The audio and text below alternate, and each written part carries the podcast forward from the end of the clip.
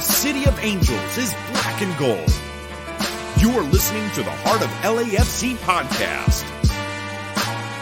And now, Joseph Zacher.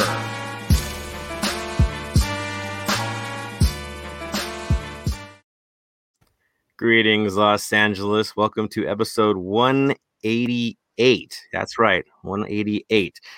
Pushing close to 190, pushing close to 200. We just keep plugging away. Uh, but in this case, it's a fun episode. We have stuff to celebrate, stuff to talk about, and it's a change. We're not talking about the same old thing like we've been talking for the last few matches. There's new stuff. So this is actually really exciting day to talk about LAFC. Uh, Christine, welcome back to the show. How are you doing tonight? Good. It's good to be back and good to see you.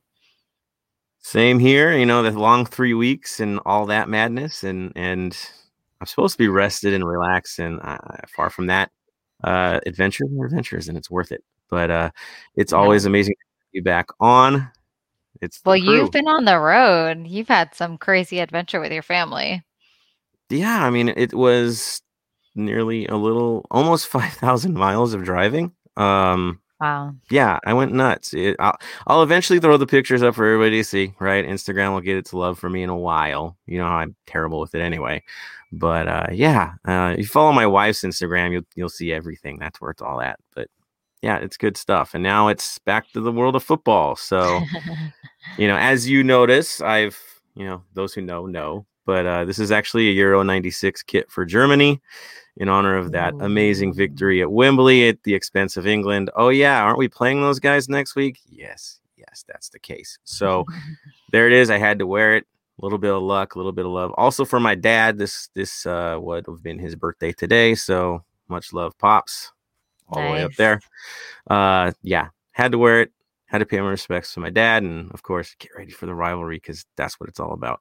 In case you haven't watched Euro '96 or got a chance to look at that, I still think that's one of the best tournaments ever. So just check it out. You'll see why the stars and all that. It's it's good stuff. So let's get back to what we're doing here, LAFC. So this is 188. Uh, I'm going to call this one Moonrise for very obvious reasons. Not the full moon. That's not the reason why, but yeah, Moonrise is what we're going to call this uh, because it was a breakout match for a lot of players, including the one and only Moon, uh, Kim Moon Hwan dude, he killed it. Um, and so we have to talk about it. Actually, I was really happy with everybody's performance, the newbies at least.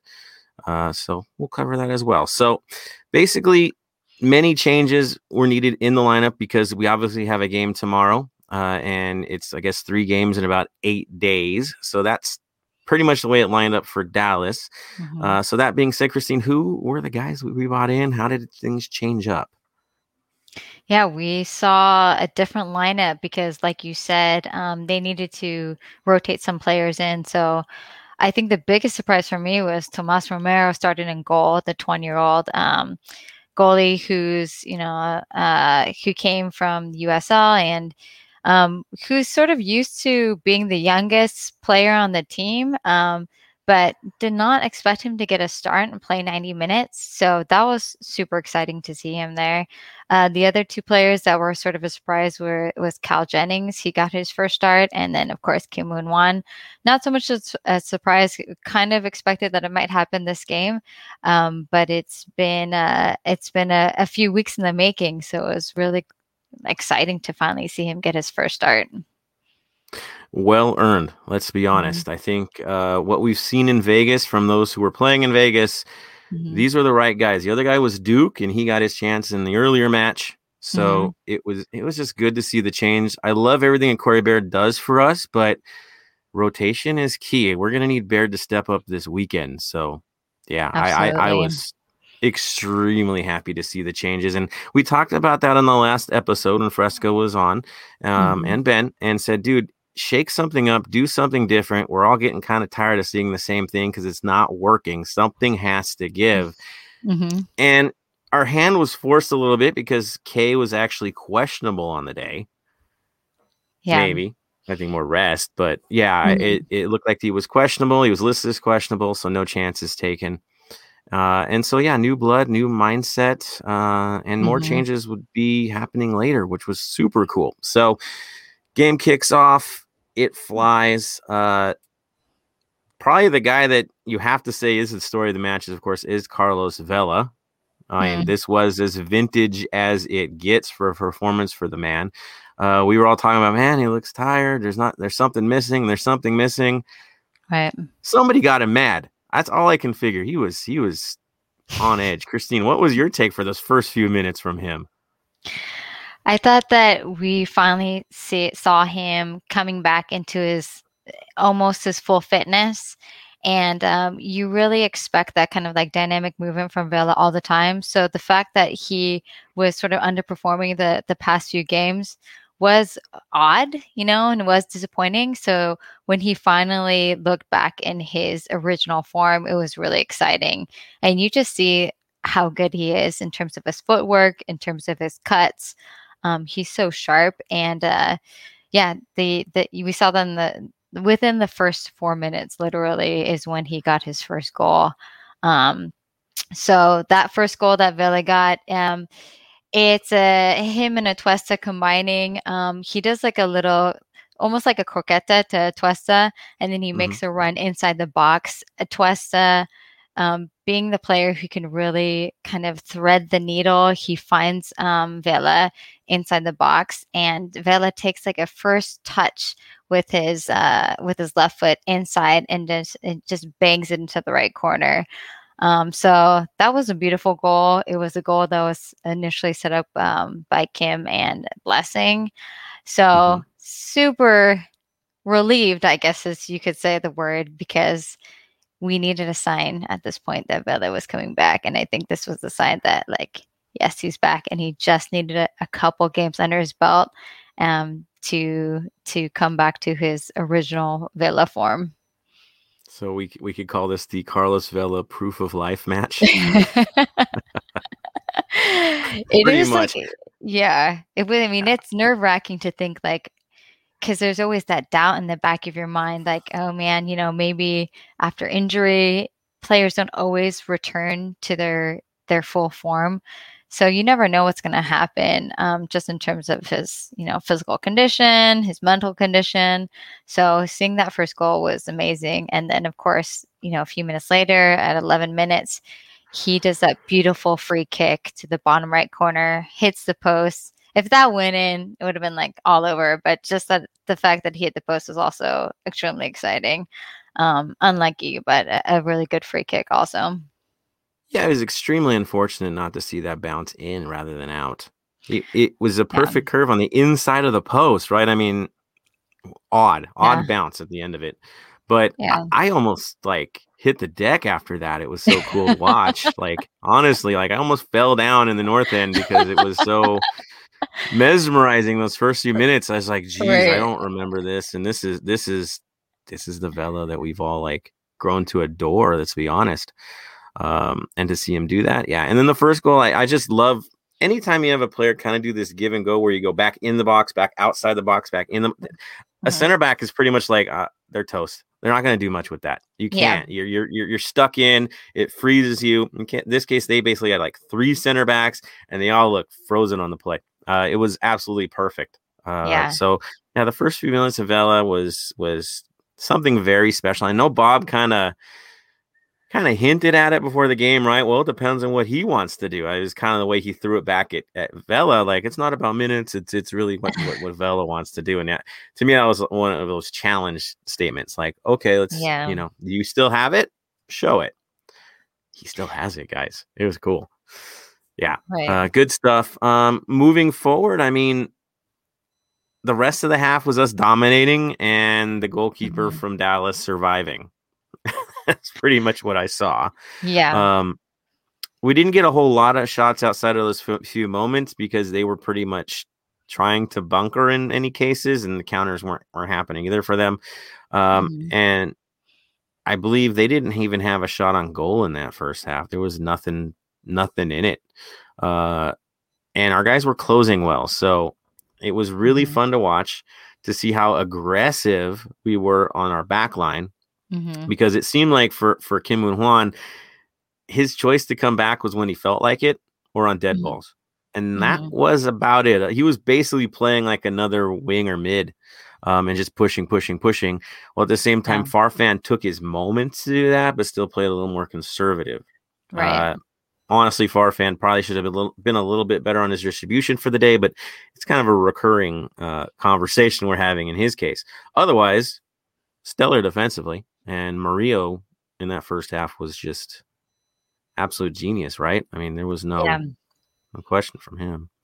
So the midfield, Agreed. it it was better than expected, seeing who was in the lineup, but still can't yeah. complain. And I know it's Dallas. You guys are like, yeah, well, I mean, you're you're talking these guys up that they're playing Dallas.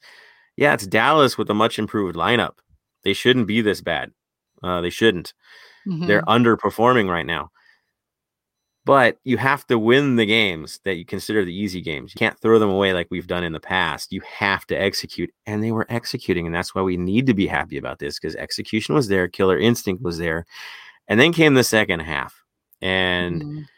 that was the moment where I was sitting there in, in the north end trying to sing, but also kind of counting players because they count they they they call the substitution and they're like Blackmon in and yeah, uh, it, it was it was odd, right? He came in for yeah. Blackmon came yeah. in, and then uh, later Musovski came in towards the very very end. Ginella and Harvey came in. Um, but I would re- be remiss to uh, forget to point out that the other starter was Blessing. Um, mm-hmm. I think he's just like the number one topic for when I hear just general people like at the stadium talk about the game he seems to be the player that's always on people's minds in terms of who they want to see and who they like mm-hmm. the most. And so the fact that he started and that he was involved in in one way or another all of the goals and all of the um, big chances, I think that he really gave all the fans what they'd been looking for. A lot of energy. Um, and against a team like Dallas, where you know, we don't have to play perfectly defensively. I think it was the right choice because he's, you know, he he is a bit more free to make those offensive plays, and um, he doesn't have to be so responsible in terms of making sure that he's disciplined defensively. I think he really found his sweet spot, and people were just going crazy for him. They're just so like happy with with his play. And I think a lot of that was most of it was I felt in the second half when you got to see the aggressive blessing like, mm-hmm. and and why Bob changed the system in the second half. He completely changed what we normally do. I, I don't yeah. know if most noticed it, but it was like, wait, we're playing with three center backs, a lot like Seattle yeah. does. And now Kim Moon Hwan is technically a wing back, but he, he's not worrying about playing a wing, wing or in right. back. Um, and Farfan as well, wing back and playing really high. And it's kind of like, well, this time if we turn it over in the second half, guess what? You got to go through three defenders who are already in place and not going anywhere. Uh, and and to me that was flawless. I thought this was the best move yet. Even better, most yeah. teams when they play like this, this is pretty much a five-three-two, right? Mm-hmm. Instead of playing it flat or using a central attacking mid, mm-hmm. they he had Atuesta drop black, back as a defensive mid, mm-hmm. and Blessing and Sifu were advanced midfielders. So yeah. almost like two central attacking midfielders and Atuesta just cleaning up the garbage. Like that's oh. what it turned into. I thought it was brilliant, honestly. Bob, kudos to you, man. This was this was perfect. This was a perfect move. It's what we all wanted to see. Uh, I'm gonna cry, man. That's how happy I was to see this uh, and it worked. It just plain worked. Uh, and if you look at, you know, we'll talk about projected goals and the stats, but this was cool. And I really hope this is an experiment that we're going to use against uh, SKC this weekend because they play mm-hmm. a 4 3 3 and it would be a great way to counter a 4 3 3. So right. it looked good. The subs were right, I believe, in the moment. Um, mm-hmm. I know everybody's like Musovski for Vela. Hey, we need Vela on the weekend, and we know he's not 100%, so it's right. okay. And Moose is hungry anyway, so yeah. it worked. And then Ginella needed to, to moonlight a bit, so that move was good. Yeah. Um, and Harvey got a few minutes, which I didn't know if cool. we were going to see him all this year. I mean, yeah. we were all chanting for Harvey, like you know, didn't think he's going to get to play at all, and he comes in and he does his job because yeah. there's a lot less stress when there's three guys in the back, pretty much just peppering it back in. And then what's funny is at times Murillo was given the freedom to bump up hmm and just let Segura and Blackmon hang back, and he got into the mix. So it was really fun to see how dynamic this this new setup was. I mean, Christine, what was your take on this change? I think you said it. It was just it was just a fun game to watch because we didn't have to stick to a system that we've seen in the past game after game.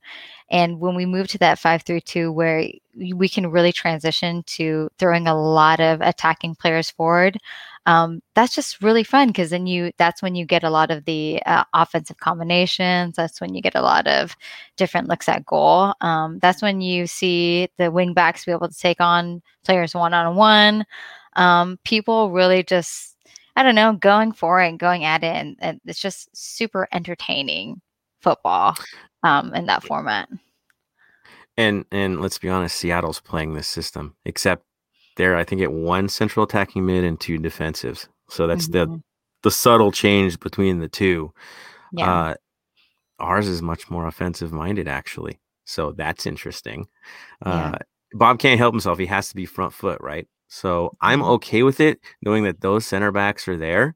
And I Mhm. really want to see this lineup from the start, like something like this from the start. I think it Mhm. would be a It was good technically in the moment, but I do think it could be something that you'd see a lot more of, and I'd be really happy to see that happen.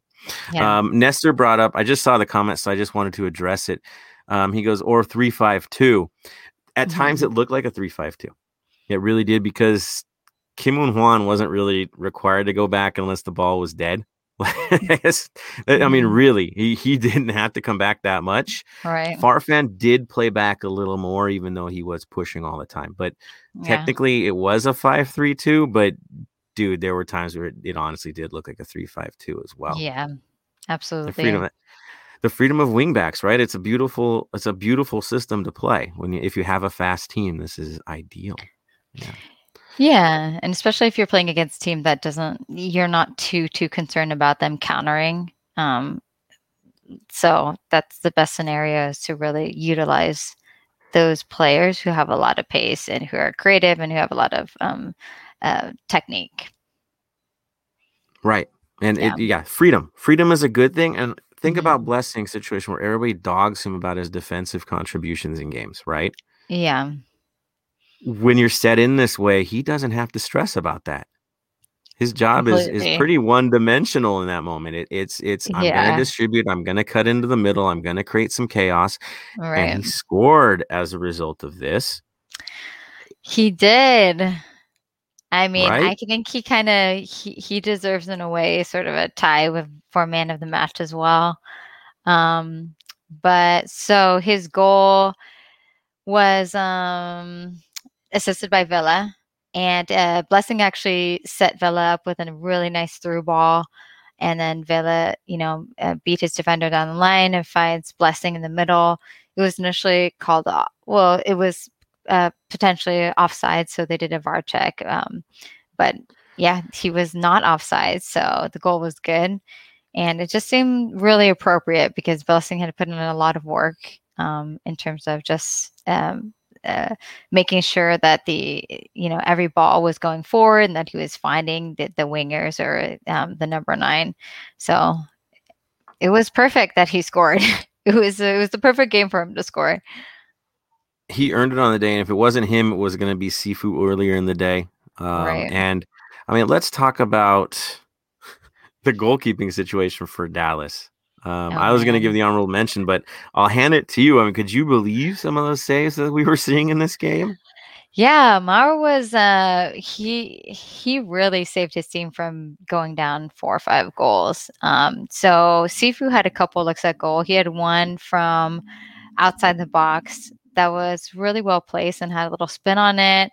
So Maurer saved that one in the first half, I believe. And then there was another clear like you know five yards outside of the uh, outside of the goal that um Sifu had and Sifu shot it kind of sort of really directly at Maurer, but it still took Maurer um, some skill to save that goal because I think he he like kicked it out with his leg. He just made himself really big. Moving across goal at full tilt and Yeah, exactly. yeah, hard Um, play. Yeah, so um, I don't know the stats off the top of my head. I think you have them, but he, the Mhm. number of shots on goal that he blocked is pretty impressive. So he had six saves on the day. Mhm. Five were in the box. Yeah, that's that's Dude. great. He was put in the work.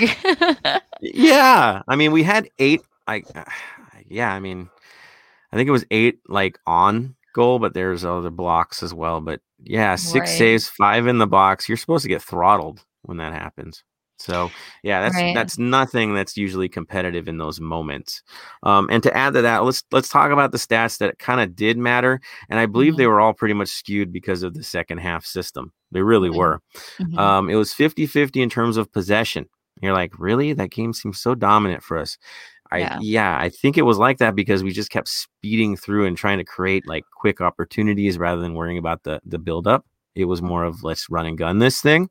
Mhm. And so yeah, you get turnovers. Um, chances created, we had 16 chances, they had 12 counters, counters. Uh, Mhm. shots were 19 to 13. Uh yeah, 14 of the shots were inside the box. Only 8 got through. but still, that's 14 times you take an attempt inside the box. That's pretty nuts. Um, you know, many shots they had on goal? One. One shot on goal, and Romero was there. No worries at all. Uh, simple, Wow. easy. Expected goals first half versus second half. I had to throw this up there, and this is basically like your your chances creative divided by chances successfully done. Mhm. Um, first half, our chance creation rate was 0.94. So that's an expected maybe one, which Mhm. second half was expected goals 2.24, which Wow. means you should have had two according to the chances created. Yeah. It would have been three on the day if you're really building that up. But the difference, 0.94 to 2.24, that's the system as far as I'm Mhm. concerned. It's production. You're you're you're you're dropping the dagger pretty much into these guys. If it finishes, you get it. And we both know it should have been probably three or 4 Mhm. So yeah, yeah, just it worked. It just worked. It's just great to see a change that worked.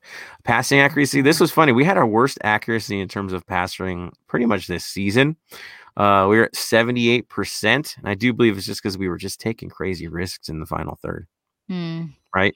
Just general Mhm. turnovers because we're we're taking risks. Um, Mhm. to rate the performances of our newbies, uh, what was your take on Romero for the day?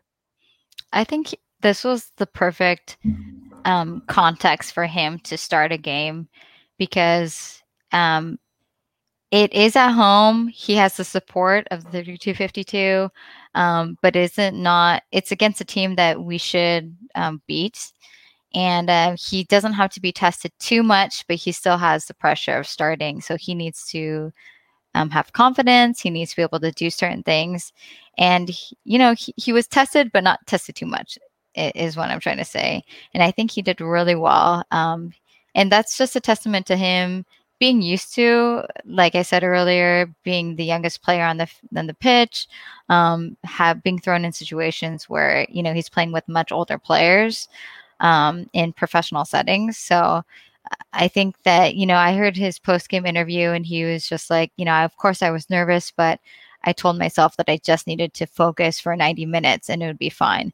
And I think that's what you got to do as a as a professional player is you need to make sure that your focus is there every single minute of the game. And he did that. He looked great. He had a good save. He looked, he- you know, his footwork looked well. At one point, he like ran all the way down to the touchline and saved saved Yeah. a ball. Yeah. Made me a little nervous, but he got there. So I think he looked really comfortable, honestly. He did. There were a few things that I noticed early on that I was like, okay, he's pretty much trained himself to play within himself. He's not trying to do too much. He's doing the Mhm. basics with when what his defenders trust him to do. A Couple Right. things that stood out right away. Goal kicks, early stage. Mhm. Everything was basically a pass out of the box. It wasn't Right. anything distance. It was keep it short, keep it simple. And I think in one case, a defender actually took the kick. So Mhm. I was like, well, that's interesting. All right. You don't see that a whole lot. Um, Yeah. And then the there was one play where a ball kind of got popped up in the box. It was a cross that Mhm. was deflected.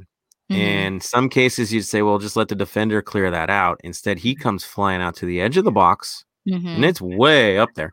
Um, he gets under it, gets a perfect leap. The defender, the, the attacker, didn't even bother with it because he knew he didn't have an angle to do much with it outside of maybe low bridging the kid, which Mhm. you're not going to do in the early in the first half. So yeah. that right there told me, okay, he's fine. He's comfortable where he's at. He seems just where he needs to be. Even in Mhm. warmups, he didn't come across nervous at all. He was ready for this moment yeah. and, and we've been discussing he's he is the future. You know, he Mhm. really is seen as a player that we're building into. We spent a lot of money to get his rights. We, we- yeah. there's something we know, and you got to know that he did play in USL. He's had crazy performances there, even before Las Vegas. He's won a national championship. He has a history of winning at every level he's played, and now he's here. Future is now, but let's let's be real. Sis is still the starter. Romero is the understudy. That's not Yeah. going to change. We get the SKC game this weekend. It's going to be Sisniega, no question. If it isn't, Right. Uh, there's got to be an injury involved. Like we know this, and Romero knows that he's an understudy. Right. Perfectly fine, but he's impressive on the day. Uh, Jennings, what was your take on Jennings uh, this week? My take on Jennings was that I think his inexperience showed a bit. Um, he obviously is talented. Um, he has technique and he has hustle. I didn't think he performed as good as he could, and I think just his timing in terms of his runs were off. And it just takes time. It takes more game minutes for him to be able to get that experience. And I think that's why you see him, you know, moving back and forth from the lights into here. Um, but I do like Jennings a lot. I think he has a lot of potential. This game, he seems a little frenetic and a little bit lost. But hey, you know that happens to everybody, and like we we just need to give him more time to develop. Exactly. He didn't do anything that was egregious, Yeah. right? Yeah. Um, there were things where he didn't quite read our own plays. Um, Mhm. The run wasn't quite there, it was a step late. Yeah, Uh, early stage stuff. But as the game progressed in in the early stage, hmm what I did like a lot about him is he really liked to pressure the other Mhm. backs. And he seemed to be really good at reading where the next pass was going to go from the opposition. And so he was Mhm. always positioning himself well to always have a presence yeah, uh, to the point where you could see there's going to be a moment where he's going to steal a ball. Like he's just Yeah. waiting to poach and steal, which is something that, that's a different dynamic for our front line. We really don't have players that that think in that mindset, you could say, where I'm going to generate it for myself and make this messy. right. He has that in him. And if you've seen him in the USL level, he does this. He kind of knows where to be in terms Mhm. of anticipating. In terms of system play, yeah, he's got to get used to it. He's got to get his timing right. And I think with minutes, he'll get that. Right. I, I see a whole lot more upside in him right now than I'm seeing in Musovski right now. That's for certain. I would definitely agree on that. Um, and yeah, I think Cal Jennings would do well to just kind of like watch what Baird does well, you know, kind of like his understudy in a way.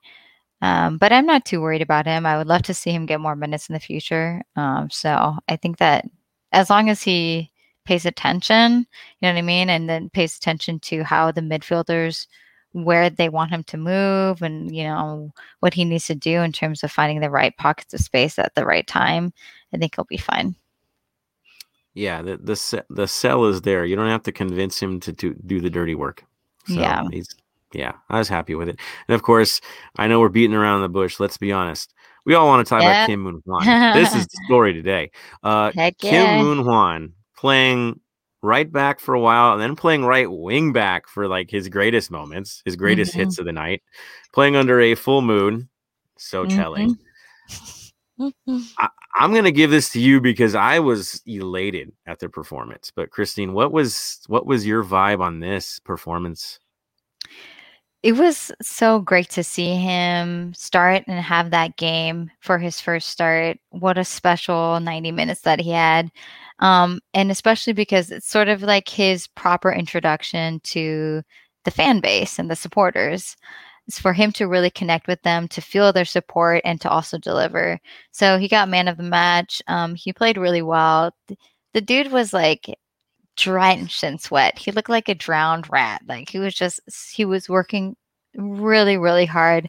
And I think whenever you have a player who is giving that much, who's that generous with their runs offensively and defensively, you're going to have a lot of fans supporting that player because it's a very earnest, optimistic approach to playing the game, and he's working for the team. Um, so that's what I was really impressed by. Um, I think that he combined with Blessing and Vela really well on multiple times. Super dynamic. They had their little triangles going. It's not perfect, but I think with time, they're going to really be able to read their plays um, and be sort of like, you know, in a way, read their each other's minds more and more. And when that happens, when that clicks, it, it's going to be completely lethal because Kim, along with Blessing, along with Vela, um, his first touch is very intentional and he has enough pace to really take defenders on. His pace, I think, is really what separates him from other wingbacks and and is going to give him an edge in this league. So um, when all of that chemistry happens and you can see it sort of see it developing, we're going to have a really really special combination happening. It was it was glorious. I'll be honest. I yeah. I love how tight he can keep the ball in possession while on the move. Mm. The ball doesn't lead out a whole lot when he when he's when he's moving in on a player, when he's mm-hmm. attacking down the line. He doesn't let the ball out too far. He doesn't. Right. Um, others like boot it and go right. Blessing, rip and run. Mm-hmm. No, he's still looking for that that within two step touch. Like it, yeah. it's very much. I'm going to keep this close, and he's always looking for the cut in more mm. than the mm. cross in many cases. He's looking for the cut in, yeah, uh, which is dangerous because as a defender, you you're just no cheating here. You know you know he's not always going to try to go around you. He's going to cut inside and look for an inside pass, and right. that is it's another step. And then yeah. when he does run out of options, he doesn't hesitate to bring the ball back. Yeah, he does. Yeah, no hesitation. Yeah. If he keeps playing this way, there's there's no way you can't keep him out of the lineup. He's he's playing elite ball. I think maybe his yeah. trip over to play for South Korea in that Help higher level of training session and being it's inspiring. Uh, and I think yeah. he came back with that little extra edge. Right. And, and hunger. Hunger's the story. You know, I he just you could tell like he's not gonna leave anything out there. He's yeah. yeah. it's done, you know, and, and he's he's to the point where he looks like he's gonna collapse at the end of the game.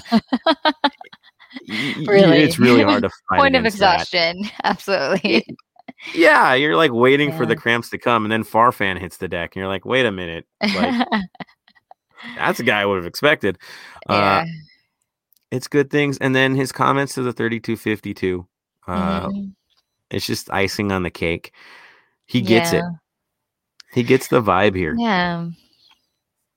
Yeah, yeah and and let's not forget, you know, he, it's never easy for players from overseas to come to a new country, new city where they don't speak the language. And I think this game meant a lot for him to feel the support of the 3252 and that connection with the fans is really important in terms of motivation and just how hard you're able to, you know, how much you put yourself um, in every game. Uh, so that this game I think is a really really important start and it like the best and the most ideal start that we could have imagined for him terms the combination of him and, and the supporters together and, and how he performed. So um yeah i mean you know as a I, I always love to see a korean player who's not afraid to take people on who's creative who's got swag who's gonna make some people like that just I and I know every other Korean American watching him is just so proud to see that style of play because it's just like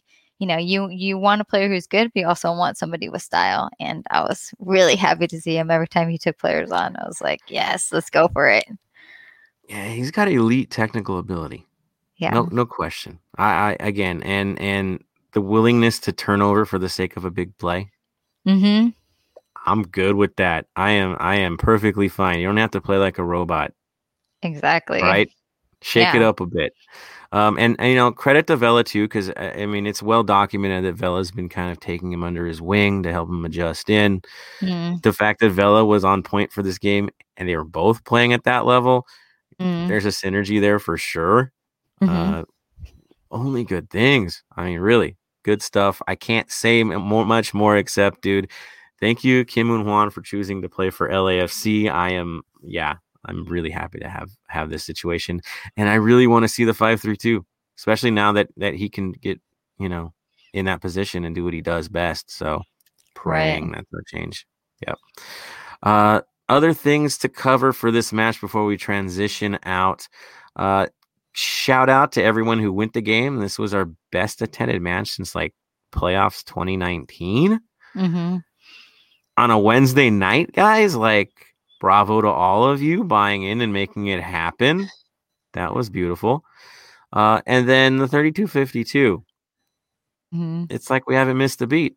Uh, the sounds were perfect. It got louder as the minutes went on. Yep. We got that rough game under our belt where we were just trying to find our legs, and I think everybody's now found them, and uh, we're quickly getting it into match day shape as well. So that was that was good to see, you guys. Well done. Uh, everyone noticed it. I think Brennan, who's in the chat right now, was like, "Dude, I could hear them," and it, it's not just like a mic. That was legit loud in that section. So good stuff. Good stuff. Christine, anything else you want to to tie up for this match before we uh, throw it into the comments from our amazing supporters? I was just happy. Uh, that was like one of the first matches where I don't didn't have to like write the recap, so I was just enjoying myself. I was, you know, part of the crowd. Um, so good game, everybody. Good job. What section were you in for this one? I was in 115. So um yeah, uh got to see uh Kim on the second half. Um Nice. which was kind of good, yeah. So that that was really fun and you know, when you're that close to the players, I'm always a little like taken aback how they look and like that close. Usually I'm like up in the press box, so that was cool. My first reaction is they're so young. I know. Sound- like Like, like on TV they seem older. They're kids. Right? Yeah. And then we love buying the kids. So right, we always have the youngest players. So that's good things. Good things. So I'm gonna throw it out to everybody right now for the comments and definitely throw them out there. Uh Roberto Espinoza basically says so like our midfield was on point, right? Very much on Mhm. point because they had more freedom this match. The system kind of added to that. So good Mhm. things indeed. Uh Yeah. moving forward. Hey, Brendan's giving a shout out to Christine. Says good afternoon. Ha- so happy to see Christine Hello. back. Hey Brendan. As am I. yes, we're we you know it's the crew. There's no doubt. Mhm. Oh, I like this one. I would love to hear what beer DJ Fresco got from Joseph for the bet in episode 187. I believe the bet was whe- whether K would start or not, right? I mean, that one I think Mhm. was the biggest point, and if, if there'd be major changes to the lineup, and I kind of went, "Yeah, it's gonna happen." You know, I think that's what that was. Hmm. Correct me if I'm wrong. I think it was about K, and then K came up questionable, so I was like, "Well, that that's not a push bet. That's it's done." Uh. So it's probably gonna be Shiner, just just like uh, my boy LAFC Punk gave me the other day. So there it is. Christine's back from international break. LFG. Mark's showing some love. Hilarious. Uh, Roberto Romero was not bad, honestly. He was good. He did Yeah. his job, made his one save, did what he had to do. Mhm. Uh, Mark's like, how was Romero's distribution? I didn't get a sense of it. I don't think I saw a, a moment where he turned the ball over. right. Like, Okay. it wasn't one. It, it wasn't like Sisniega where he always clears it to the same like area near the half line towards Bob's Mhm. side. Like it's his go to, like, oh man, I'm out of luck. I didn't get any of that in this game. Uh, Brendan, man of the match, was the keeper from Dallas. he had an absolute blinder. I agree. Uh, but you don't give it to goalkeepers in a loss. Sorry, it doesn't happen. But yeah, he's the best player on their team. And when you say that about a team, that's probably why they're in last place. yeah. Yeah, when you're featuring your goalkeeper as your star, yeah, it's because he's getting too much work. Yeah. Uh, let's see. Going down to Roberto. Yep, should have been five. I agree, Roberto. Should have been five. Uh, Sifu should have put it away. Yeah, he agrees with you. Uh, I think we all thought he was putting it away. It just didn't happen. Right. and Roberto doubles it. T- should have been two. Yeah, I mean, we were all over these guys. Uh, Brennan Dallas should try to sell the keeper. His price won't be that high ever again. No, I think he's moving up no matter what. Uh, Roberto Espinoza says blessing was so aggressive. Agreed. Agreed. And I think it's because he had the freedom knowing who he had behind him. Yeah. Yeah. Uh, Nestor was impressed with Moon, so he's very impressive. hmm Right. Uh, Mark says, I wish Vela would have gotten that goal. It was a beauty. Agreed. It would, would have been goal of the week. That's for certain. Hmm. Brendan says, with L- uh, with the way LFC had been, it was a must win game. Yeah, it is a must win because now the games get way tougher. We play real opponents. I think we've got SKC this weekend and then RSL right after that. These are both teams potentially playoff at the end of the. Well, for sure, I think. Yeah. Uh, I would say SKC is a guarantee. They're they're they're killing it right now. Uh, Roberto Espinoza, we are gonna hit our stride right in time to make a run up to the table and into the playoffs. You mean the Seattle approach? Just do enough to get in and then kill everybody because everybody's well rested and didn't overextend to try to win a Mhm. shield or anything. I'll take it. I'll take it. I like this. Uh, jumping on to Nestor again. We are slowly seeing a lineup uh, 3 4 3 with Moon on the wing. Looks like a new lineup and could motivate players to try things different. It looked like a 3 4 3 at times. It's just usually when you look at a system, you go, what happens on the dead ball defensively? And that's really where they, they go Mhm. back home, you could say. Mhm. And yeah, he threw down five. It, it- the flexibility, the wing backs, you're like, well, however you feel, that's how we're gonna play. So at times it looks like a three four three. Dude, Mhm. at times it looks like a three three five. I mean, Mhm. way up. Everybody's way up. So it it's flexible and really hard to defend that way. Mm. Uh, Moon and Farfan are great attackers. Moon, yes. Farfan developing. I'll say Mhm. that. Farfan's developing into a great attacker. By the end of the season, by the time we get to playoffs, yeah, he'll be dialed in on his distribution. I guarantee. He's a quick learner. He's a really smart Yeah. player. So, yeah. Roberto says it was beautiful. Honestly, it was beautiful. It was gorgeous. Nestor says Moose still doesn't convince. Rather have Jennings. I think we're all in that boat, and we'd rather have Baird as well. So Yeah. Moose of last year hasn't shown up yet. I'm hoping he does. He has it in him. So let's hope we see that soon enough. Brennan forgot Harvey was still a contracted player for us, thought he was a coach. He kind of is Yeah. a coach for the active roster. Mentor. um, he's a mentor. yeah. Yes. Either that man's going to be up in the booth with Max pretty soon, Mhm. or he'll be either part of the academy or staff because he bleeds black and gold. There's no question about it. And again, it was beautiful to see him get some minutes because the man Mhm. has earned it. Total Mhm. respect.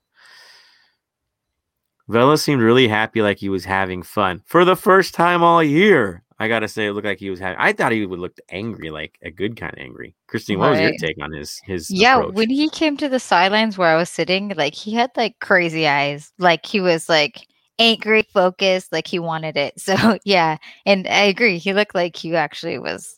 You can tell, like the emotion was there. first and, half uh, angry, second half happy, right? Yeah. ah, loving this. Mark Lopez says Vela's smile after he hit the post definitely showed he's having fun. hmm Yeah. I mean, he's in it. He's dialed in. He finally looked like Vela. Yeah. Marvin, second best defense in Western Conference with 10 goals conceded. I don't know if that's a good for us or a bad for the rest of the West. Nobody's really holding anything back right now. It's crazy. I mean, all of the long distance goals that have been dropping this season have been just bizarro in MLS. There's just been so many quality strikes this year that Yeah. it's hard to defend against that quality. You know, the quality is bumping up a bit this season. That's why the records are so tight right now. It's it's Mm. tough, competitive. hmm Uh, our defense isn't the problem as much as this season. It's that we aren't scoring enough. Yeah, there's always that balance, and when you're not scoring enough, other teams can cheat on you and really put more more pressure. hmm Uh, and then we're giving we've I think our our our our death knell this season up to this last match turnovers in our own half, resulting in in hard luck goals. Just ask Bryce Duke hmm or Murillo in a in a, a competitive match, right? Just bad turnovers and then dead ball goals, especially in Mhm. corner kicks. The preventables, we'll say. I think that's why we've been so irked with the defense. And from run of play, they haven't looked bad. It's just these these hiccups, these these brain farts that that have been killing us. So the numbers aren't bad. It's the timing of when they were dropping those goals that have been killing us. In terms of scoring, I think things are looking up. So let's hope it stays that way. But you're right. It's not that our defense is horrible. It's just the timing of when they make these mistakes have been just horrendous. Uh, Roberto, Blessing, and Moon were key players all game. Yep, we all agree on that. Uh, this is interesting. Nestor goes, yeah, Mar- uh, Marvin, the first couple of games, no DPs. Then it was one DP. Last game was two DPs. We are still missing one. Hopefully, during the summer, we will have a third DP playing. Mm-hmm. So this is where I get funky on this. If B Rod does come back, Mm-hmm. think we could get a little bit strange and make him a wingback, so he gets more room going in.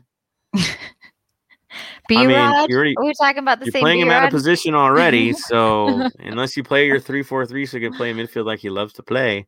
Um, Ooh. yeah, I honestly I think he's gonna get sold anyway, and we'll get we'll get an opening for a new one. I think we'll sell him for a dollar fifty just to open up the spot. Let's be real. Something's gonna give. I don't see him coming back here. I, I'd be shocked if he does. I think it's gonna be weird. Uh, Mhm. not unless we get B Rod off the books. Yeah, that's key. Got to get B Rod off the books. Not a fan of B Rod. However, he had many assists, so we do get a better better as a team. But we will see what will happen in the summer with B Rod. Yeah, I mean, he had like seven assists last year. He was our top assist man from his Mhm. position. Mhm. Even though we, you know, we were frustrated by a lot of the moments, he still had still had some deliveries there. yeah. Uh, North End was rocking, according to Mark Lopez. This may be the third home game I've ever watched on TV, and I had the sound blasting following on with the songs. Yeah, they were crystal clear. It was beautiful. I didn't get to watch the broadcast. I was just there, and it was crystal clear. Right? It just looked. It was right. It was right. Brendan, you're right. Romero does have a great future with LAFC. hmm Jennings and Muth both have timing issues. hmm Comes with time. Comes with the territory. They'll get better. Jennings needs more time with LAFC to get to know how heavy the passes from Vela, Rossi, and Atuesta are. Agreed. Agreed. Time is everything. More about Jennings from Nestor. Jennings over Moose. I think we're all in agreement right now in the moment. hmm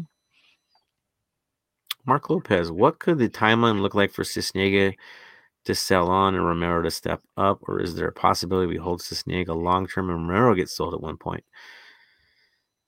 It's all depending on price, right? hmm So we'll see what happens. I don't. I think Sisniega is going to be here for probably this season and next, and at that point, you'd see a move. Right, this season to get his a foot a foothold into what he's doing. Next season to win a cup for us, if that or Yeah. if we get I, I wouldn't be surprised to see two more seasons after this one. Two um, more. Yeah, it just depends on how he does, honestly. If he keeps developing, if he if he's able to get to the next level in terms of you know, his goalkeeping. But Right, and then of course you're only a Mhm. starter as long as you're healthy. Mhm. That's how goalkeeping works. And you get an injury, and the other guy runs with it. Well, good luck with the next the rest of the season. yeah, Uh, that that's the reality of being a goalkeeper, right? We'll see what happens there. Uh, I think Jennings makes better runs and draws defenders a bit more. I agree. hmm Do you guys know why Kay didn't dress uh, from Nestor? He was listed as questionable before the match, so they didn't dress him. Uh, that was that's all we have. I heard Mhm. potential groin injury, but I'm again I'm speculating. That's just Mm. rumor. I won't say that's that because that would be wrong. Um, yeah, suspected or questionable injury. That's that was listed. Uh, Mhm. it could be just resting him, guys. I mean, let's be real. Mhm. He was walking fine on the field after the game. He was goofing around and having a good time after. So yeah, precautionary, we'll say. Yep, glute issue. So there you go from Brendan. Mm. Moving on. Christine has the take from earlier. She always has the take. That's how it works. Thanks, Roberto. I'll pay you later for that comment. There it is. Mhm. the big question with K not dressing is that he vo- void the bet between no, he didn't. vo- The bet was the bet. He plays or doesn't play. Uh, Hello from Compton, uh, Compton from uh, Digit Chaser. Welcome, welcome aboard. Roberto Espinosa, it was nice to see the midfield not being carried by Atuesta. Agreed. It Mhm. was it was honestly left to Sifu and uh, Blessing to Mhm. create create chances in this game, and Yeah. Atuesta to clean things up and just keep things level, right? Mhm. Sound amazing on TV. Spanish broadcast always turns the announcers way up. It's kind of a bummer. Agreed.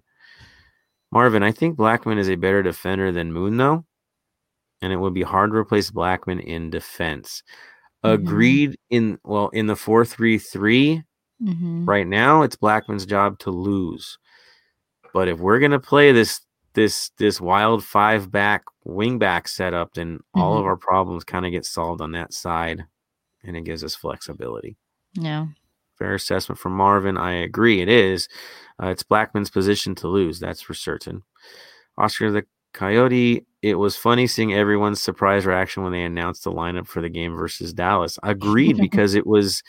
We've never seen Bob switch things up. We didn't have to switch things up, so it was an, a welcomed change. Yeah. Thank you, Bob. B Rod going to Vegas. I'm all for it.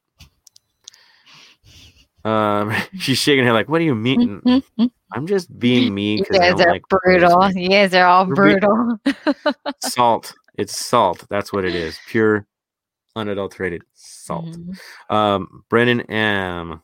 Oh, here we go. Should try for a player swap with Melbourne City. B Rod for uh, Jamie Maclaren. Yeah, I keep hearing that name pop up in certain chats, so uh, that would be fun. K flew out today with the team, so I'm assuming he isn't injured anymore. Yeah, yeah, he's he, it was questionable, precautionary. Uh, and Marvin, I like Moon in the three five two. That's the thing. Was it a three five two? Was it a five three two? I feel it was a five three two wing back. Yeah. Christine. I think it was a five three two, and then of course the wing backs go up, so then it transitions into something else. Um, but yeah, Yeah. I mean, at Mhm. times look like a three four three, look like a three five two. Right, I just love that flexibility. right. I like Roberto. If I was any more salty, I'd live in the ocean. Yeah, in that moment, in that signing, yes. And we'll talk Yeah. about a rumor coming up in a little bit. Uh, so on that note, man, we covered a lot on this game. We got a lot more to go. So Yeah. let's keep going here. So we're going to transition on to the B&G Vinyl Club Minute with the one and only LAFC Punk. Let's bring the man on to the show. Welcome aboard, Punk. How are you doing tonight? Not too bad tonight. I'm more awake than I was on Monday. Mhm. I was. I apologize for Monday. I was. I think I've learned that the next time I take my daughters out for like an all day trip, and then have to do a show, I think I'm not going to do it because when you're out in the sun, you're outside all day with two little girls having a fun time, and Mhm. drive them home, and yeah, it, it was it was a long fun day. It was worth it though. It had my daughters had a good time. Mhm. But man, I, I dozed off a few times in the last episode. So what Mm. you're saying is that Roberto needs to share some of that salt with you to use a smelling salt for the next time you're on. Right? All right, Oh, so- he's down. Bring him back. Bring him back. A little bit of Yeah. magic sponge action, maybe. There you go. Uh, Punk, welcome back, sir. It's nice to see your eyes wide open, uh, rested, Yes. and, and ready to surprise me. Because from what I understood, you have a surprise album for me. So this is like going to be a super cool Vinyl Club minute where we're, we're shaking things up. So you Oh, have yeah. the floor, sir. All right. Well, you challenged me to go kind of outside the box. I'm really going outside the box here. Um, I had a Disneyland pass from like 2001 to 2010. Just fell in love with Disneyland. Still love Disneyland, but I just can't afford to go anymore. I can't even afford a one day ticket, yet alone. I remember. I mean, just side note. I remember when it, the annual premium pass was 199 dollars for a premium, you know, pass. So, uh, but during that time, I just became a Disney fanatic, and uh, so my aunt, she grew up loving Disneyland, Disney, and she collected records at Disneyland from the '60s. And uh, when I got into Disneyland, she hooked me up with all her old records, and this is Mhm. what I got for this week. Pirates we of go. the Caribbean. Now that is a, a shakeup of shakeups right there. Yes, Which- Pi- Pirates of the Are we Caribbean projecting soundtrack. something? Love it. Yeah, the original this is from Pirates of the Caribbean ride. Yes, Mhm. 1968. That's the copyright. That's when this was pressed. So, um, yeah, really went outside the box here. Um, I have a few others like this. I even have the Haunted Mansion one. Uh, I've had, a, uh, I think I, what else do I have? I have, I have a few ones from Disneyland, but my aunt gave me those uh, a few years back. She told me not to sell them until she dies. Um, she, she will find out. she lives in Vegas, so uh, Don't sell them. she, she has connections in, in Vegas probably now. So Your kids uh, will speaking of- cherish those. Yeah, yeah, yeah, for sure. And speaking of Vegas, we got to call out our good friend Jerry.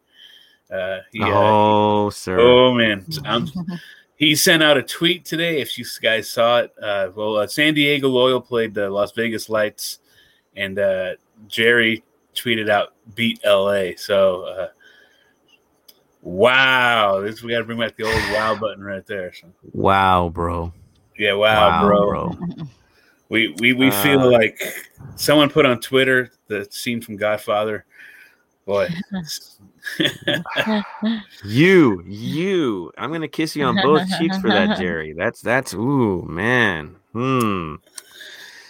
That's just oof. Come on, man. You're playing Vegas. It's it's it's, it's like that's Carson level calling us other teams that we aren't and stuff like that. Like Mhm. Carson level, dude. Don't be Yeah. Carson level. Be better than that. You're Alejandro loyal, you don't have Guido to scored, uh, Guido scored a goal against Vegas today. He he he had the opening goal, I think, in the seventh minute. Uh, I watched. Uh, I was watching the Vegas game and the Dodger game at the same time this evening. Um, watching after watching the USL Vegas game, I'll be honest, not to. I've decided I'm not going to drive out to Vegas to see that. So, uh, not worth the the drive or the money, the gas money, to Mhm. drive out to, to Vegas. So, uh, but they lost two one to San Diego. Mhm. But Jerry's happy. But uh, as I mentioned, he he said beat LA, so it's we're, we're, what else, man? We're still mourning the loss of a llama. Come on, let it go. yeah. Uh, I kid, I kid. Uh, really though, like I know San Diego's a little more dialed in this year than Vegas because it's in a transition. But yeah, man, don't dog, don't dog LAFC, dude. That's not that's not gonna fly with us. You know better, Jerry. You know better. Hmm. All right, we'll move on and get to happy stuff. Um, about the record, man. Good choice. The dude on the album looks like Diego Rossi, Joe. I'm just saying. I mean, bring it up. It's Rossi. Rossi with a sword. It's fine. yeah, sort of. He's Yeah. laughing. Yeah, yeah, he looks like Rossi. Um, Yeah, it's dude, I've got some weird vinyls as well. There it is. There it is. That's that's Rossi invading Kansas City, Kansas. There it is. He just needs a mate somewhere instead of the sword, and it would be just like epically cool. Uh, there it is. Uh, I have a couple weird albums. I think I have like Electric Parade, the original Electric Parade album. Like that, that'd be a weird cool stuff. one. I, I won't. I won't lie. I think that'd be pretty cool one to have. right? I wish I could No, afford just- to go to Disneyland. It's just, it was. I mean, Oh. Knott's Berry Farm. I got in for forty eight bucks. Right. A season pass for Disney for Knott's Berry Farm is actually cheaper than a one day ticket at Disneyland. So I'm actually considering uh, getting that next year for my daughters. So uh, they don't listen, so they don't know that could be their Christmas gift this coming year because they had a good time and it's it's cheaper. So Mhm. Yeah, no, Knott's is and it's actually it's become a little more kid friendly in terms of the ride lately. Rides lately, easier Yeah, to get on Camp them. A lot, a lot of kid, yeah, a lot of cute rides. Oh. Less about the parks, all good things. I will just say this: I used to have an annual pass at Disney, and I was given the choice: road trips or annual pass, and I went "Mhm, road trips. Uh, yeah, and so I stopped with the annual pass for the sake of football. So, funny story, but true. Uh, so that's that. Now, there's some other cool stuff. Now that the pandemic is dropping and we've all got our vaccinations, hope and pray y'all did. Uh, watch parties are back. That's right, Yeah. folks. Watch parties are here. I'm gonna name off the one I'm gonna be at, or at least try to be at. Uh, trying as best I can to be there. I have to actually drop the family off in San Diego in the morning and then come back up for the watch party. That's gonna be entertaining. But I am actually gonna be at the uh, Black Army and Pride watch party and Hmm. beer bust. In case you don't know what that is, tap that keg, let it rip. Uh, so basically, uh, Black Army and Pride Republic are going to be at High Tops in West Hollywood. That's 8933 uh, Santa Monica Boulevard. Doors open at 2. Match kicks off at 2.30. I'm going to do everything in my power to be there. So if you want to drop by, drop by. It'd be Hmm. cool. Now, Nice. I'm going to hand this over to Punk because Punk has done the homework and he has found pretty much all the happening watch parties this weekend. So you have the floor, sir. What's going on? Where should we go see these games? All right, there's a lot of watch parties and a lot of uh, uh, combination watch parties. Joseph just mentioned Black Army is going to be the Pride Republic. Uh, the first one, uh, Empire Boys, which I'm part of, uh, we're going to be at Silver Lakes in Corona. Uh, I had mentioned to Joseph before. I have a lot of errands to run tomorrow, being that's a two thirty game. I don't know if I'm going to be able to make it out to Corona because where I live now, I live in La Verne. It's kind of a good drive, but uh, uh, we're going to be in Silver Lakes and Corona. Now, when you go, make sure when you go to the parking lot that you mention that you're with the Empire Boys, or they will charge you, I think, ten bucks for parking, which mm-hmm. I find ridiculous to go watch your kids play soccer. But uh, they will charge you for parking. Just say, hey, I'm here with the Empire Boys to watch the LAFC game, and they just let you right in. You have to pay for parking. So, mm-hmm. uh, game starts at 2.30 usually these watch parties get there on 2 and get to know everybody um, another uh, one that's going on just 10 minutes from where i live uh, the crew inland element and pomona casuals are having a joint party at metro ale in pomona uh, that's going to be crazy that's three supporter groups so that, that's going to be a lot of fun pomona it's really close to out where I live. So uh, that's what's cool. We, we have them in all areas. These uh, 3252. 3252, mm-hmm. from what I read, they're cat having an El Carnival. It's uh, the address is 11466 Chandler Boulevard in North Hollywood. It did say mm-hmm. bring your own food. So yeah, that should be the D9 Clubhouse, I think. Yeah. Okay. Yeah. Okay. That, that's okay. Remember, they call it El Carnival because you know it's going to be a lot of fun there. Okay. Yeah. Uh, so, so bring yeah, North food. Hollywood, pretty much that's the norm. Um, okay. It's kind of mm-hmm. hang out for them for most cases. They've been all over, but yeah, that's kind of home base. So good stuff. It said kid friendly. So um, mm-hmm. most of these are, I mean, Empire Boys were always kid friendly. So I we don't know too. about some. Yeah, yeah. Okay. Black Army's kid friendly. So bring, I mean, we have kids that come out, the whole families come out, they have a good time. So, hey, if you have a family, bring them out. Uh, the Luckies are going to be pretty obvious where they're going to be Lucky Baldwins. so we we don't. I mean, we still mention it. Uh, Lucky's, or that's where they got their names. They're going to be Lucky Baldwins.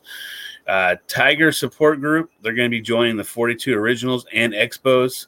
Uh, 42 Originals. You probably know what they're they're up to. So if you want to have some fun before the game, before the game, they'll probably hook you up. uh, but they will be. Uh, match ends around 420, so you know. Yeah, yeah, well, perfect timing for the the the original. Yeah. So they're going to be in Koreatown. Uh, don't know if I'm pronouncing this right. The beer garden. The, beer garden. There we go. Mm-hmm. Beer garden. The beer garden yeah. in K Town, uh, 206 Northwestern uh, in Los Angeles. Uh, Los Angeles. So they'll be uh, Tiger support group. They're always fun, cool guys. I've gotten to know quite a few of those guys, and they're always fun. I mean, you will have a good time at those. All these are fun. And then I have uh, the Cuevos are going to be at the Thirsty Merchant that's the address is one two four three zero Valley Village.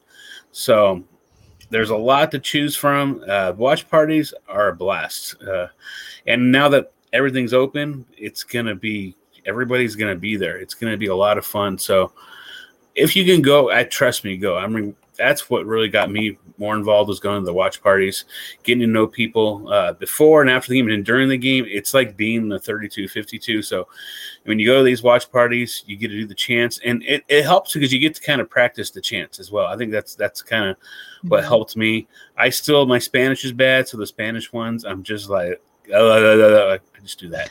I I can't.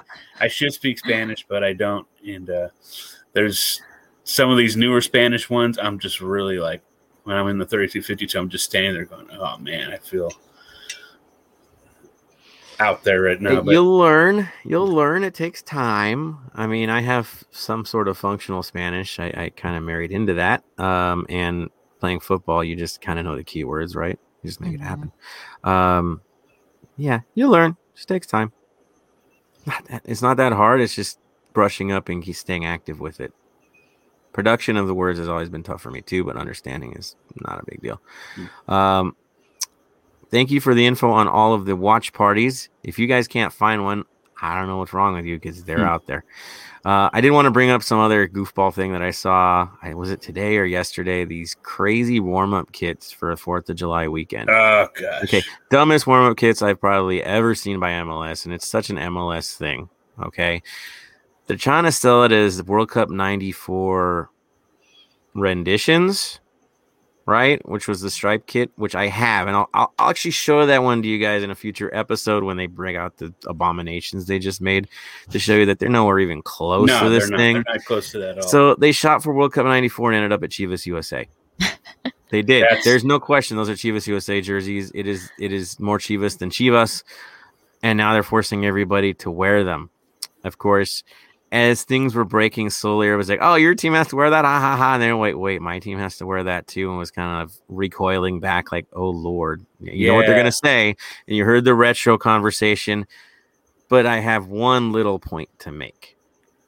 One, you're not going to see this on our field. We're at the road. We're on the road in RSL, so you're not going to see us promote it. I doubt we're going to sell it. Forget it. It ain't a thing you have to deal with. Probably will never see us wearing it unless you you're going to RSL, which I know a few of you are. But there is a team that does have to wear it on their field on Fourth of July weekend for the whole world to see. So all that salt you want to throw our way, guess what? You own it. You wear it. It's so you. Even better, you got goat rejects on your field. So I'm gonna love the ISO photos of Kljestan and Sueño. So you can call us what you want, but you're sporting it on the field where they played.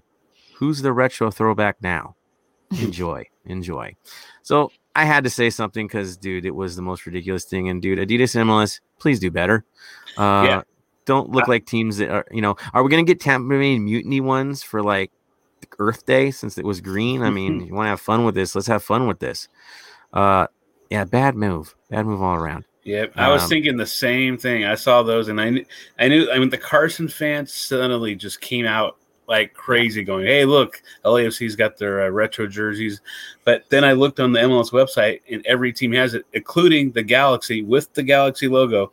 And we know they're traditionally since they've since '96 they've been home on Fourth of July. So, Mm. like Yeah. you said, they're going to be wearing them on their field, the same field they shared with Chivas USA.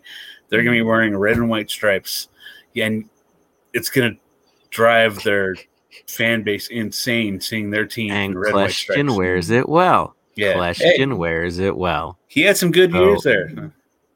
That's where he made his name at first before heading off to Europe. But uh, and I guess Red Bull for a while. But whatevs, whatever. Enough about him. I'm just saying, you own it, deal with it. Not our problem. We don't have to wear this at our stadium, so whatevs.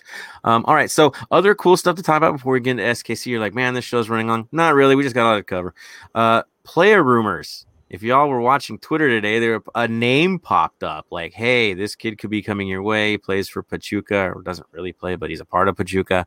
Uh, that would be Bruce El-mesmari Sangochian. Long name. He just goes by Bruce El-mesmari um, when he plays, but Sangochian is his full last name. Uh, he is a under 17 Mexican national player. He played for them in the under 17 World Cup and played very well for them uh, and was a part of that team that went to the final and lost in Brazil to the host. He is a natural left wing. Bombs in there, speed, pace, pretty much all the tools that we look for from a left wing. So he's not B Rod. Uh, and he's young. He's 20 now. Interesting, interesting case because his family, he has a lot of family that, well, for a while, I guess they moved to the U.S. shortly, uh, then moved to Mexico City, and then some of his family moved to Brazil. Uh, They are Armenian background.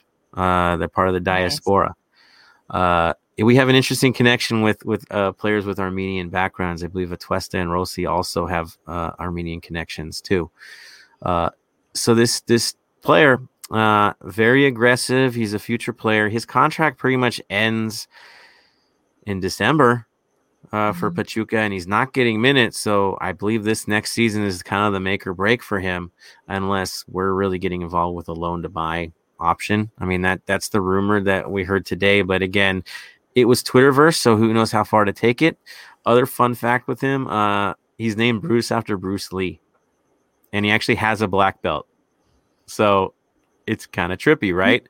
uh, but we'll see. I've only heard good things from everybody that talks about him, so maybe this is real. He does fit our system, so I'll take a 20 year old player that's played in the under 17 World Cup that shows a lot of promise.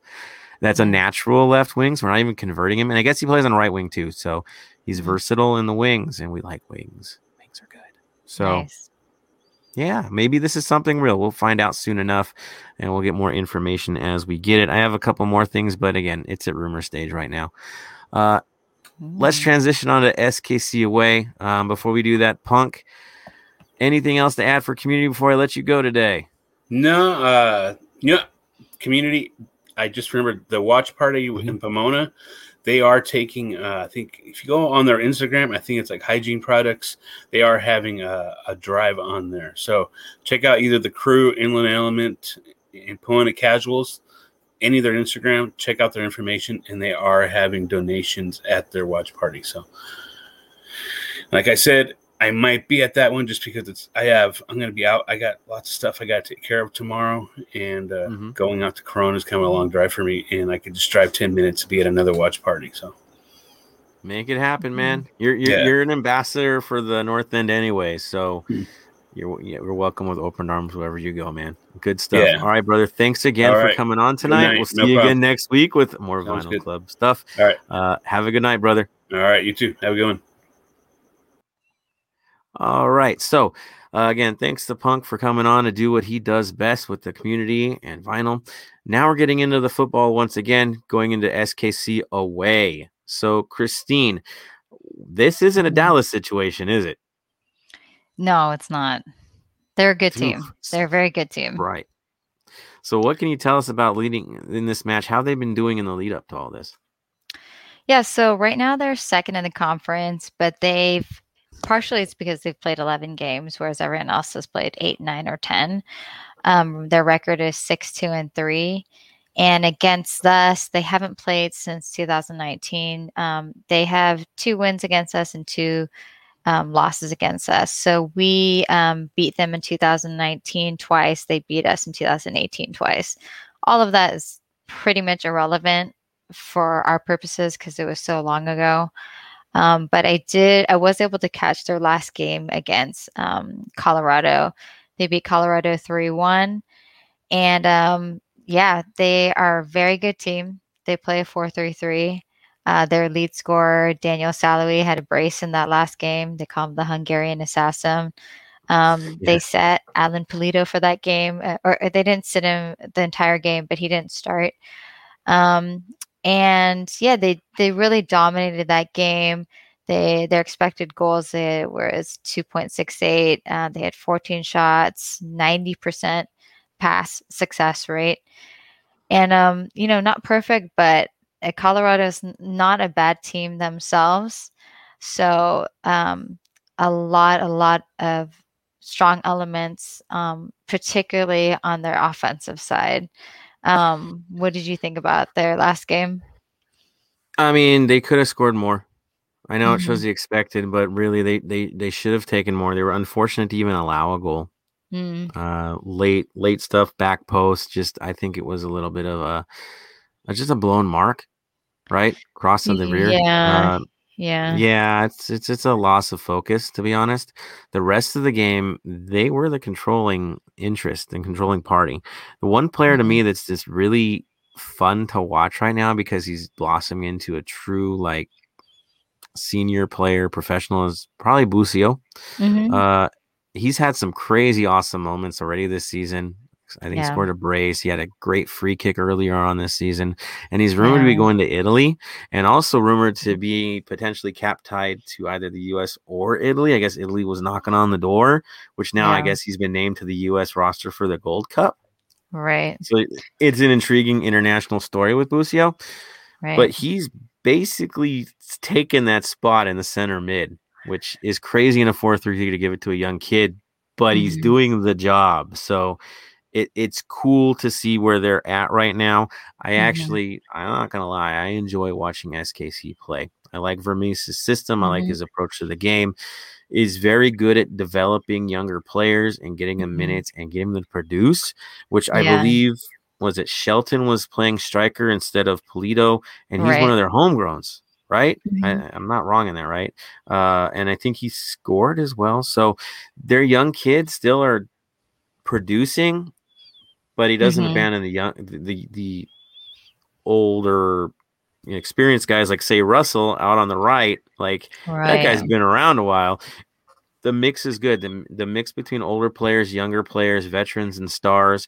Nobody's held up on a higher level. If you play the system, you do it right. Just ask Pulido not getting a start. Yeah. Merit is everything with this team, and it shows. And then making it even harder in the back, it's uh, Tim Melia.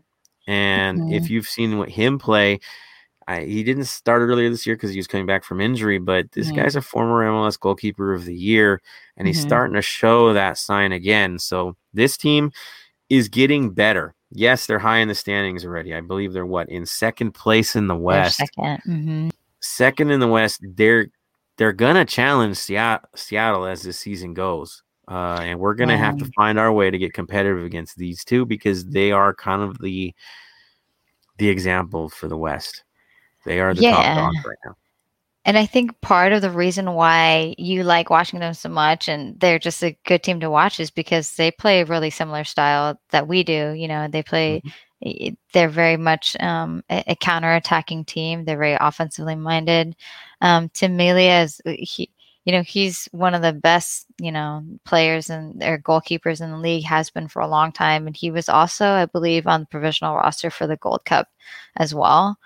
Um, and you know, they're just very comfortable in a lot of aspects. So Busio, like he's a star on the team and he's a star in the league.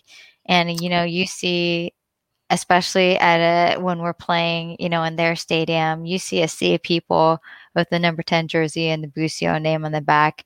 And and, you know it's gonna be a, a, an uphill challenge for us to go into that environment um, and perform. And, and that's a mental challenge for sure. Um, but just in terms of Tim Melia, like how many times in that Colorado game do you see the defense play out of the back?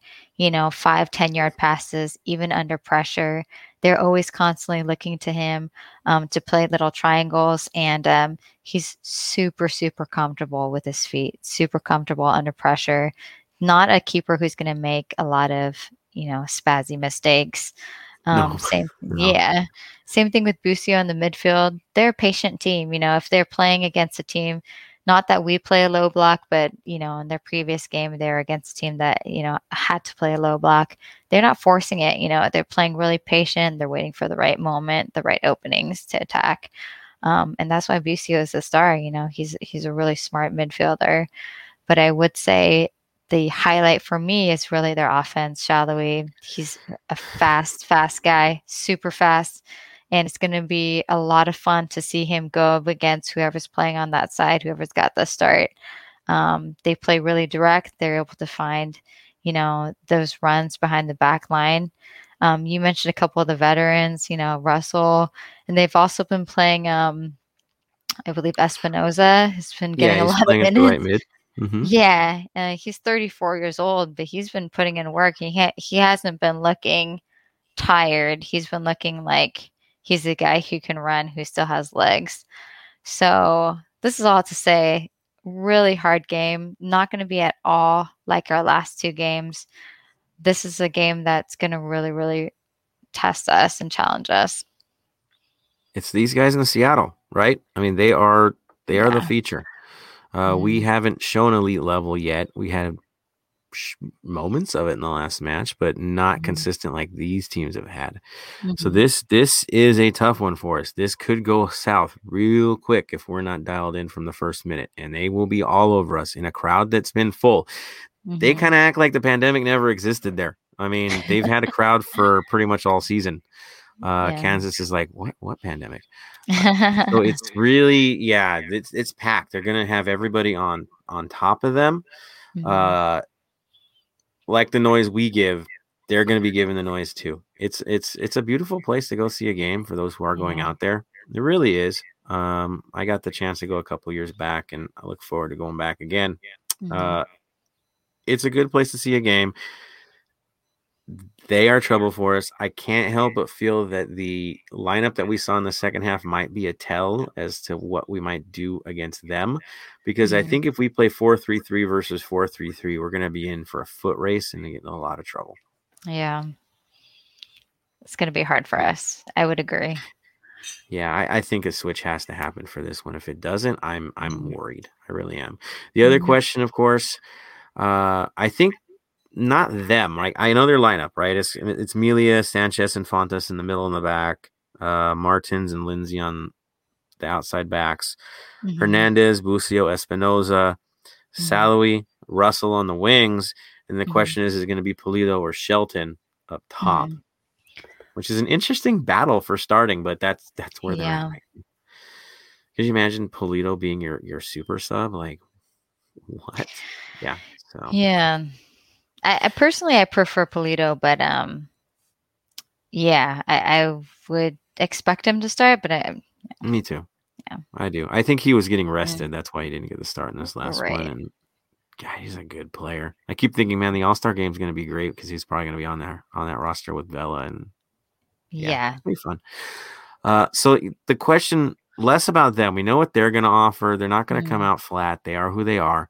It's Mhm. us. It's what are we going to do? Is it the five? Is it the four three three? Is it the five three two? Christine, if we were going to make a bet, and I'm not betting you, Mhm. do you think Bob's going to get crazy and do the five three two against these guys? Um, I wouldn't be surprised. I, I didn't think about that, but now that you mention it, that makes a lot of sense because they are such a a, a counterattacking team, and they, their um, strong point is their offense. I think that their weak point, if they have one, is their defense, and so we would be wise to use our wing backs to help with our own counterattack. Um, but of course, we know that we um, we need to be really careful in terms of throwing bodies up. If we played a 4 3 3, we could get in a lot of trouble with those counters, with turnovers, um, especially because, you know, the like, um, we don't know who's going to start in the midfield. We don't know who we have. So, yeah, I wouldn't be surprised if it was uh if we started with five in the back. I hope we do. I do. Yeah. Um, and then the bigger question: Kaye versus Blessing. Do you think Kaye gets back in the lineup? I, you know, every time I make this, the, or I call it, I'm always wrong. I mean, but uh, I think that Blessing should probably start. Uh, I would put him in. I don't think he's going to start. I think there's a good chance Kaye is going to start, but I have no idea. What do you think? Uh, if we play the five three two, he starts. If we play the four three three, he doesn't. Okay. Gotcha. yeah, yeah, that makes sense. Yeah. If if we need somebody who's di- more disciplined in defense, Kaye is going to be the guy. If not, then we'll play uh, Blessing. So what we're saying is, Bob, we're praying that you play the five three two. I want to, I want to, I want to see Sifu like unhinged play. Like I like when he gets all that freedom. It's fun to see. Yeah, Uh, yeah, Yeah, That's a really good point. We don't really always get to see him have that much leeway in a lot of games. And we know he's one of the only players on our team that that takes shots from outside the box. So Yeah, we need we really need game. Yeah, absolutely. yeah. So it'll be good. Now, the case for Kim Moon Hwan. Uh, what happens in this case? Is it one of those things where it's depending on the lineup, well, whether we'll see him or not? Yeah, I read an injury report. I don't know how updated it is, but I heard that Blackmon was questionable with a quad thing. So I think it really depends on Blackmon as well. Um, but you know, we need Blackmon if we're going to play that five three two. We we would need Blackmon to be part of that lineup. If not, then things might change. Um, yeah, it can't happen without him. To be honest. yeah, Yeah. absolutely. Oof. So questions there again. th- These questions SKC has to deal with now that we've switched things up a little. They can't just assume it's the four three three because hey, wait, they play good that way. Um, and then the other question is for Bear. Does he stay in for this match? Does he sit for this match? Where do you think he falls in the in the line here? Um, I think he's starting for this match. I think maybe he's being rushed for Wednesday, uh, but to me, that overall he's been doing his job, and um, I don't see a, a better option than him starting in that position. Unless it's the five three two, right? Right? Yes, that is a good point. Dang. then right? everything It- it- changes. everything changes. You blew our minds, Bob. Keep doing it. Uh, yes, Yeah, four three three. He starts. If it's not a four three three, dude's not correct. starting. Absolutely. So I love this. We don't know what we're gonna see this weekend. The first time in in in two years, we don't know what we're gonna see walking out on the field. right. I like this feeling. I'm tired of being that you know able to predict everything before it happens. like I get to be a fan on this and go not just angry like here we go again with this lineup. No, it's different now. So it's good. Yeah. Um, take on that. The I, the starting I can't lineup. predict. We, yeah. Could Mhm. you even try to predict this thing? Um, you know, I don't think Bob like I don't see him being that adventurous in um difficult games, like really, really against top competitors. But in this case, like we almost don't have a choice because we know that if we play a four four three three, l- we I can see us definitely having a lot of breakdowns, and when we do have those breakdowns, they're really bad. Kind of everything comes apart in terms of the machinery. So, um, you know, not n- since you said five three two, I feel like uh, I'm going with five three two. Like, and I'm sure they've thought about it as well. So, yeah, I'm going with a five three two. Love it. I want to be adventurous. I'm a cynic at heart. yeah, Uh, I have a bad feeling if we're going to see the four three three again. I do, yeah, but in my heart of hearts, man, I want that. I want that five three two. I really do. Because Yeah. uh, if that's the case, we already know who's going to be out there. Guarantee Right. they're going to be out there. And even if you put Kaye out there instead of Blessing in that role, that's a little more advanced. He'll still do well in the job. Not as dynamic, I'd say, but definitely he's going to hold court. Uh, If Busio's got to deal with both Atuesta and Kaye in that five three two, you're going to neutralize him. yeah, absolutely. he'll get neutralized and then that that kills a lot of what they do so Yeah. yeah, do it bob. Five through two we need it. We need it. Cool. Anything else you want to add for this thing that we should be looking for before we get into some comments from our our faithful? I think we're good. yeah let's go for it then. All right so i'm gonna scoot up a bit. Uh saw some interesting stuff from the crew. Uh, Brennan did want to mention that there's some football to watch on Saturday night, midnight Saturday, uh, LA time. A League Grand Final kicks off Melbourne City versus Sydney FC. That's pretty cool, man. Thank you for the update on that one. Good deal. Uh, strike one for Jerry. It's across the board strike on you, sir. Uh Don't don't do that. Yeah, not acceptable. Uh, all right. Nestor says, are they trying to get him as a D tier TAM for the rumored player? We don't know because it's just a rumor. It's a Twitter rumor, so we wouldn't know yet. Can't be DP while we have three. So, Marvin, talking about the SKC match. Speaking of Busio, we lack a true number ten, perhaps more than a striker. Our midfield transition from midfield to attack isn't the best. We lack creativity. Vela holds the 10, but he's a right wing. You're 100% certain. I think in my heart of hearts, that's where we're hurting is we don't have a natural playmaker. Hmm We don't. Like, you know, I look across the lineups throughout this league and there's a natural 10, natural 10, natural 10. hmm We don't have that right now. So I agree. I think if we're going to d- get a DP, that's a great target to get. It makes perfect sense. Uh, which, if you're playing the 5 3 2, it addresses it because now you have two attacking midfielders doing the job of what a normal Mm. playmaker would do. So there. Uh, why we can't penetrate defensive teams as well? We lack a heel Lodeiro Valeri. There's the hmm 10, right? There's the natural Mhm. 10. I agree. I would love to get a playmaker on this side. Someone that Mhm. can pull some strings. I love Atuesta, but Atuesta is a natural defensive midfielder, a controlling midfielder, not a playmaker. hmm Even though he's had some crazy passes, he has his moments, but it's not his natural role. Yeah. Uh, Brennan says one of my favorite players from a European club plays for SKC. Hopefully, he has a bad game. Understood, sir. Uh, Moon will start and score for the first time in his LAFC career. Let's go. That's from uh, Mika Mote. That's hilarious. Um and cool and i'm all for it and he has the potential if he keeps cutting in. There was one play against dallas where he chose to let the ball off rather than just keep plowing through a goal and i Mhm. couldn't help but feel like dude you had him busted. You could have gone in within three yards of that goalkeeper and slammed that ball. And he didn't do it. He chose to play disciplined on it. He had that moment. It was already there. So five through two bob. Get it done. Uh I keep saying over Sydney FC fans can't travel to Melbourne for the grand final as everyone locked down. I heard everything's locked down in Australia again because of Mhm. uh, taxi driver picking up from an airline crew. Like it's just weird story, but Hmm.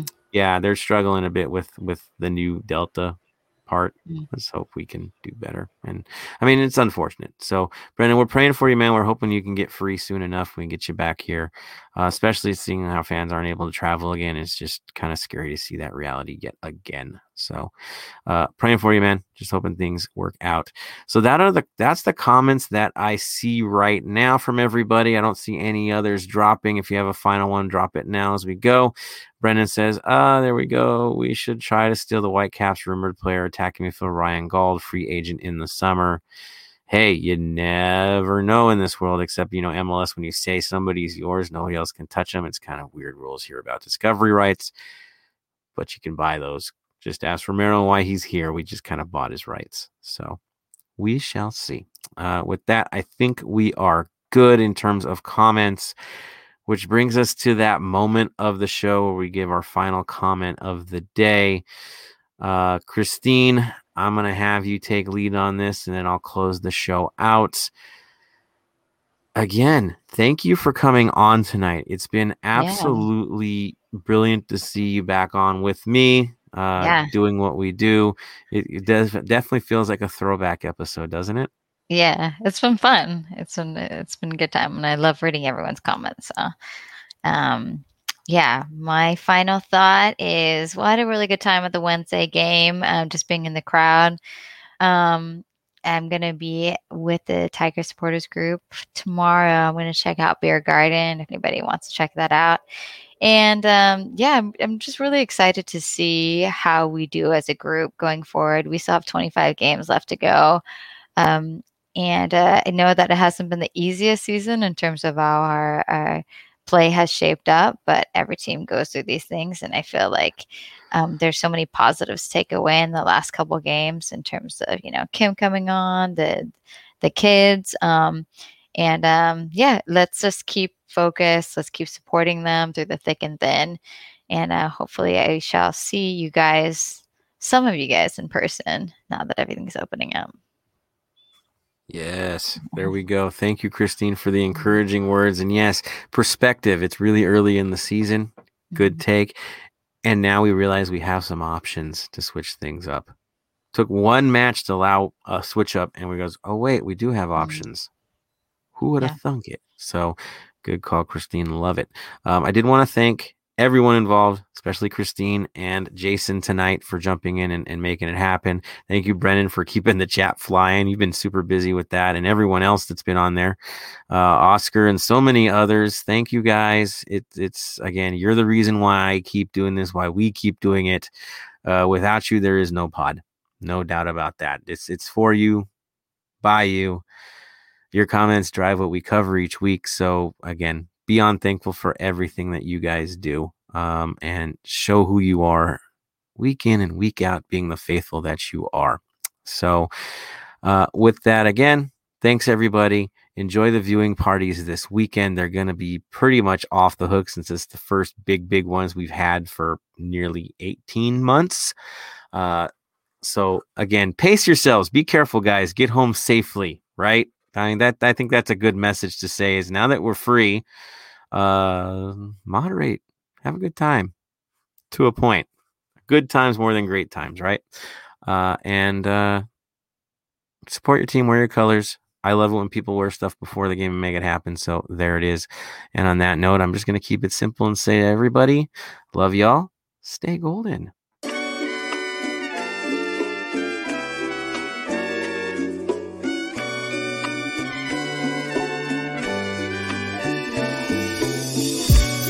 For listening to the Heart of LAFC. Make sure to leave us a rating and review on iTunes or Stitcher. Shoulder to shoulder, the black and gold is taking over.